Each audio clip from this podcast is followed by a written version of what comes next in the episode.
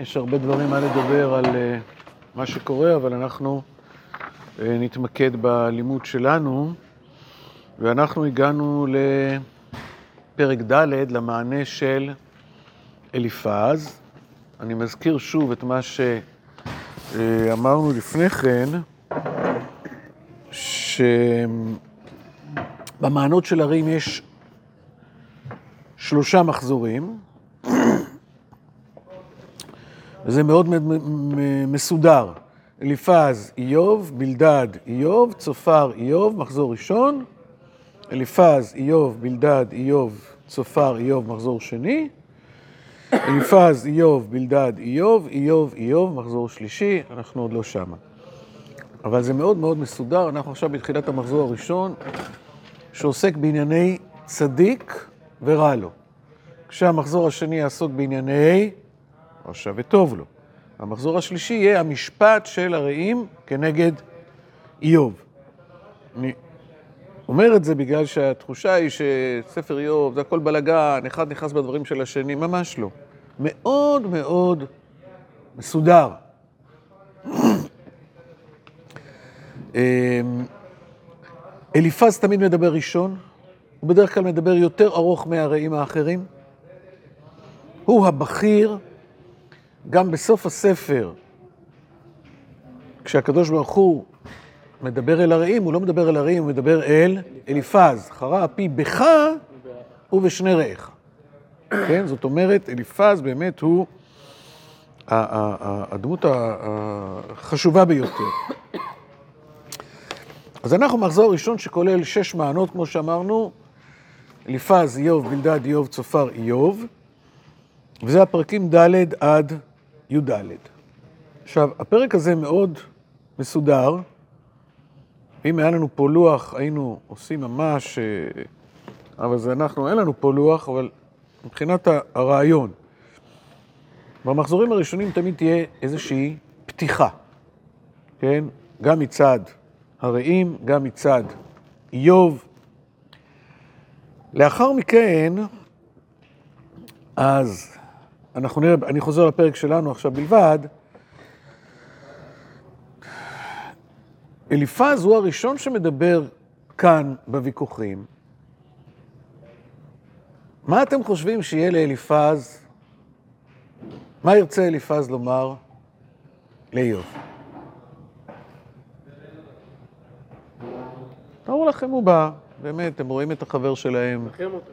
לנחם אותו, לעודד אותו, הייתי אומר. לעודד אותו. אבל, כמו שנראה עוד מעט, יש פה גם תוכחה. בגלל שאיוב מתחיל ככה לדבר בכל מיני צורות שהן ממש לא מקובלות על הרעים.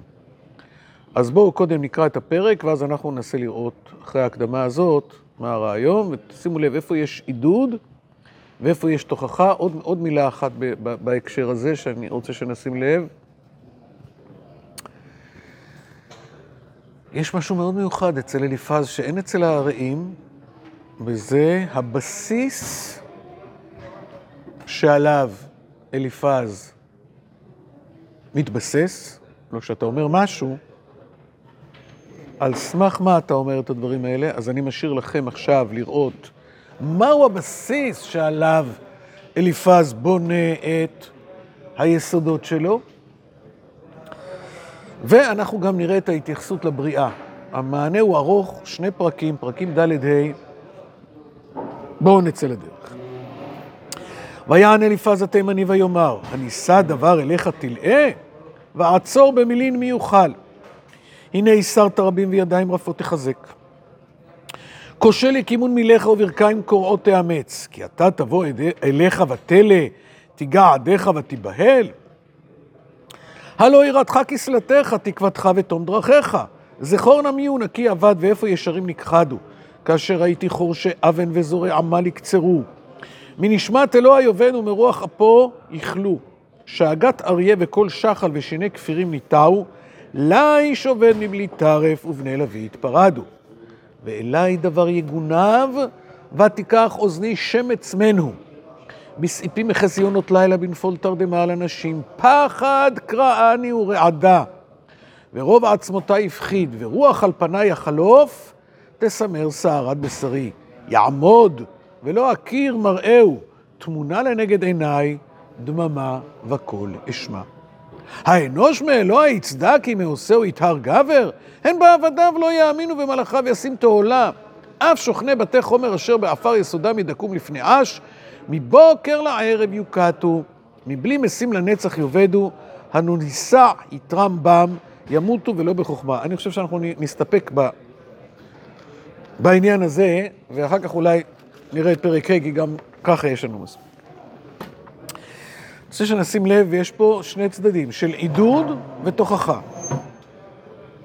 פסוק ב' מכיל את שני הצדדים. אתם שמים לב?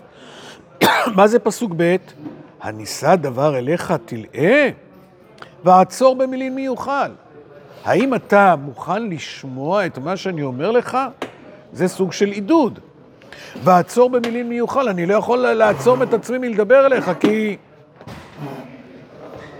הדיבור שלך פה, יש פה איזה שהן בעיות. זאת אומרת, הפסוק הפותח, יש בו את שני הצדדים, של העידוד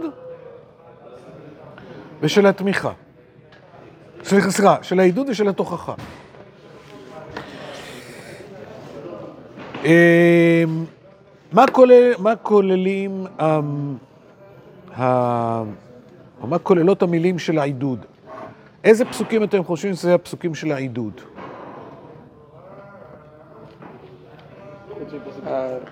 מג' עד איפה? ג' זה עידוד? כן, הנה הסרת רבים וידיים רפות תחזק, כושל כימון מילך וברכיים קורות תאמת. זאת אומרת, וואו, אתה איש גדול, אתה היית מעודד אחרים, אתה תומך באחרים, כי אתה תבוא אליך ותלת תיגע עדיך ותיבהל. הלא יראתך כסלתך תקוותך ותום דרכך, יש פה פרשנויות שונות, אבל לצורך העניין שלנו, כסלתך זה המבטח שלך. כמו בישימו ב... אלוהים כסלם, כן? הלא יראתך כסלתך תקוותך ותום דרכיך, יש לך דברים טובים להתבסס עליהם. אתה בעצמך עודדת אנשים אחרים, ומפסוק ז' יש פה תוכחה, זכור מי הוא נקי אבד. איפה ישרים נכחד? התוכחה לא מתחילה בה'? סליחה? התוכחה לא מתחילה בה'? תראה, אפשר, אני חושב שיותר נכון... אז, אז איך הרב מסביר את ה'? זאת אומרת, אתה הודעת כל כך הרבה אנשים אחרים, מה, אתה לא, לא, לא, לא תוכל להחזיק מעמד? זאת אומרת, האמירה היא כן, אתה תוכל להחזיק מעמד מול הקשיים האלה. כן. זאת אומרת, תראה, אתה כל כך הודעת הרבה אנשים אחרים, אתה תצליח לעבור גם את המשבר הנורא הזה שאתה נמצא בו כעת. אבל זה כן נשמע קצת תוכחה שאומר, כשאני מגיע אליך, תיגע אליך ותיבהל. נכון, אפשר להסביר את זה ככה, אבל זה יותר בתור שאלה, מה, כי אתה תבוא אליך ותלת, תיגע עדיך ותיבהל? זה לא מתאים לך, אתה אדם גדול, אתה אדם איש תם וישר, ירא אלוהים ושר מרע, אתה תצליח להתגבר על זה, בסדר? זה תוך, כאילו, זה חצי חצי. זה חצי חצי כזה, זה כבר במעבר לתוכחה. לא חשבתי עליך. נכון, אבל לא, לא בתור, מה, לא, אלא, מה, אתה, זה, אתה תתגבר על זה. פסוק ז' ואילך זה ודאי תוכחה. זכור מי הוא נקי אבד, איפה ישרים נכחדו. זאת אומרת, אם קרו פה דברים, סימן ש... הייתה, היה פה, לא יודע אם חטאת, היה פה איזשהו חטא, עוד מעט נראה למי הוא רומז. כאשר הייתי חורשי אבן וזורע מה לקצרו. זאת אומרת, אם צומח פה משהו לא טוב, כנראה שהזריעה לא הייתה טובה. מנשמת אלוהי עובד ומרוח אפו יכלו. עכשיו שימו לב לפסוקים י' י"א. מה מתואר בפסוקים, בפסוקים י' י"א?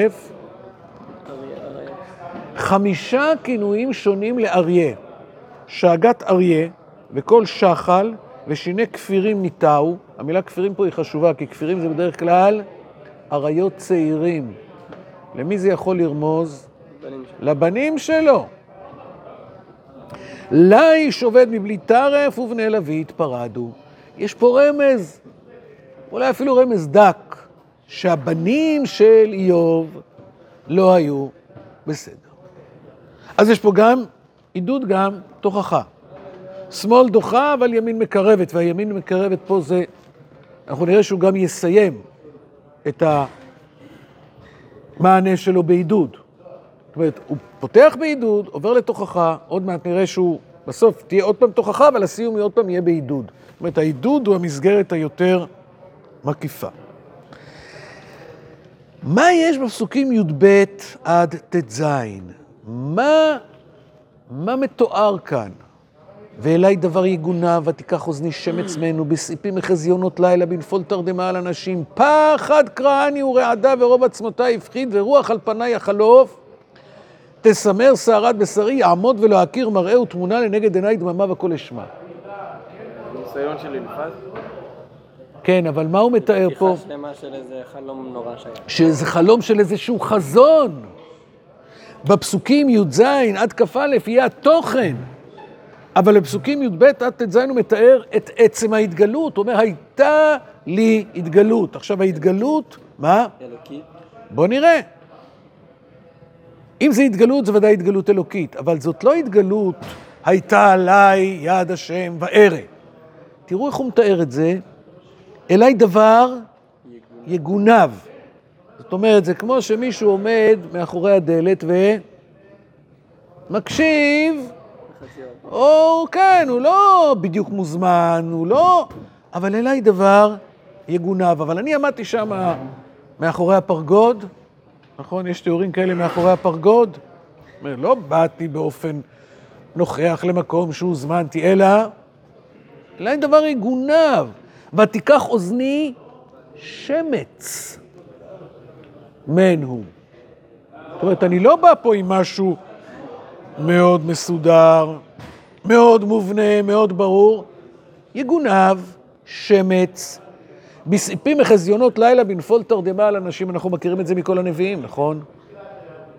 איפה למשל, מי, אצל מי למשל? זכריה? עוד לפני, אברהם? אברהם אבינו. אימה חשיכה גדולה נופלת עליו. אצל דניאל. הרמב"ם, עוד מעט נצטט את זה בהמשך, מה קורה לכל הנביאים כשיש עליהם רוח נבואה, הם... בחלום חזיון לילה בנפול תרדמה על אנשים, בדיוק כמו שמתאר פה איו, אה, אליפז. יש רק אחד יוצא מן הכלל, כמובן, משה רבנו, כאשר ידבר איש אל רעהו.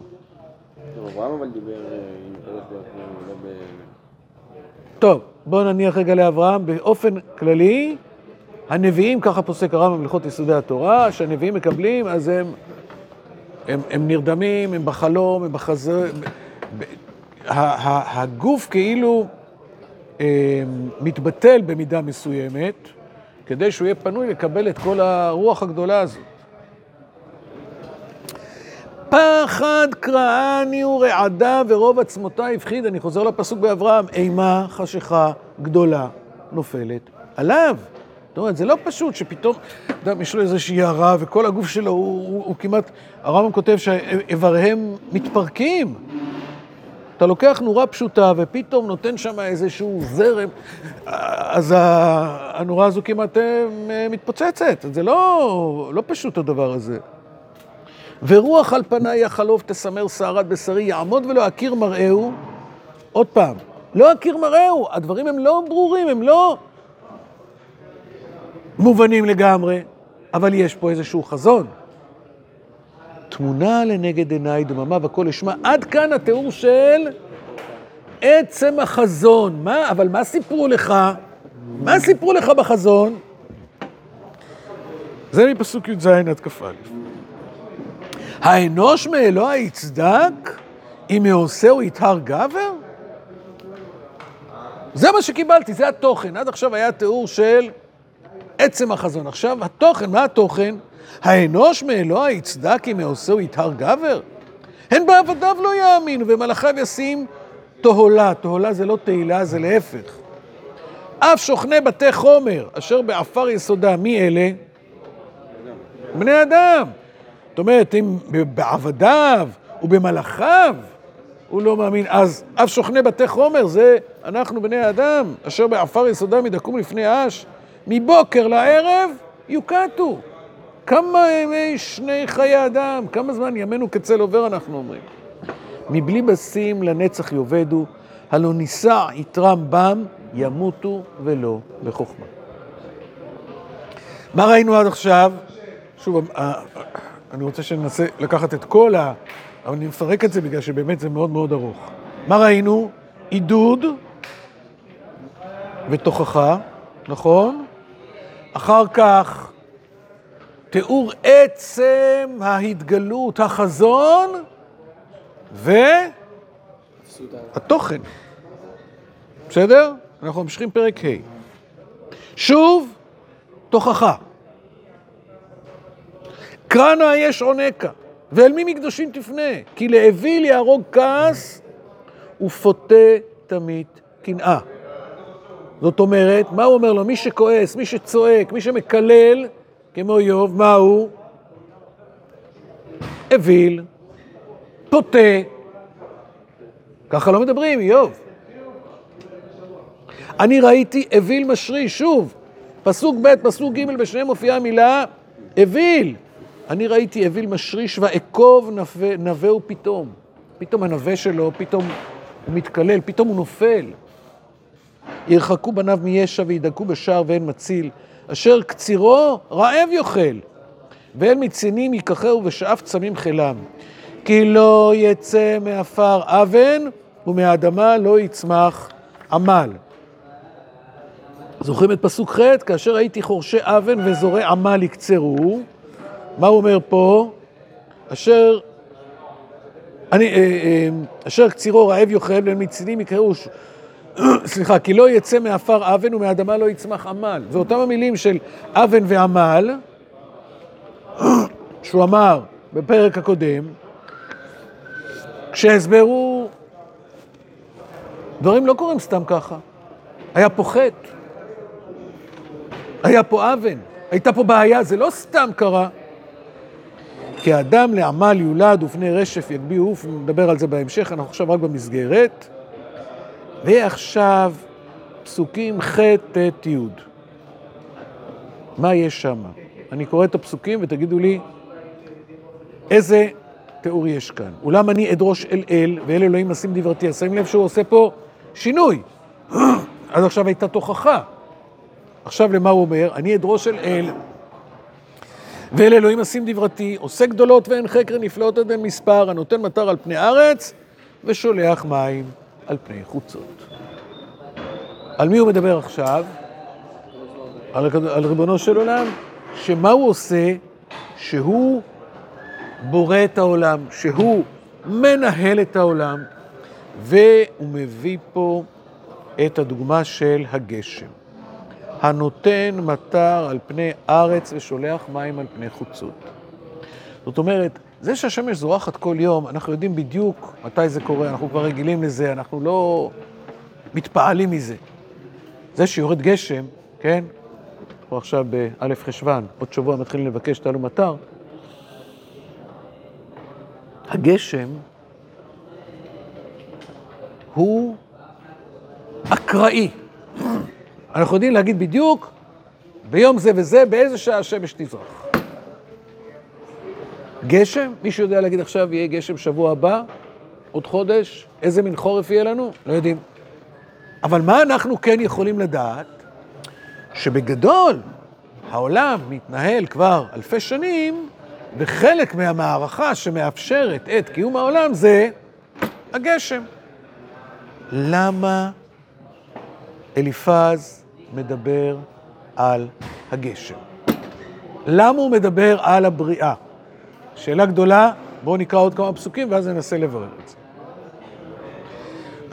אז פסוקים ח' ט' י' מדברים על הבריאה, מדברים על הגשם. אני אמשיך פסוקים י"א ט"ז. לשום שפלים למרום וקודרים סגבו ישע. מפר מחשבות ערומים ולא תעשה לידיהם תושייה. לוכד חכמים בעורמם ועצת נפתלים נמהרה. יומם יפגשו חושך וכלילה ימששו בצהריים. ויושע מחרב מפיהם ומיד חזק אלי אביון, ותהי לדל תקווה, ועולתה קפצה פיה. זאת אומרת, אחרי שהוא מתאר את עולם הבריאה בשלושה פסוקים, הוא מתאר פה בשישה פסוקים את מה? לשום שפלים למרום, ותהי לדל תקווה.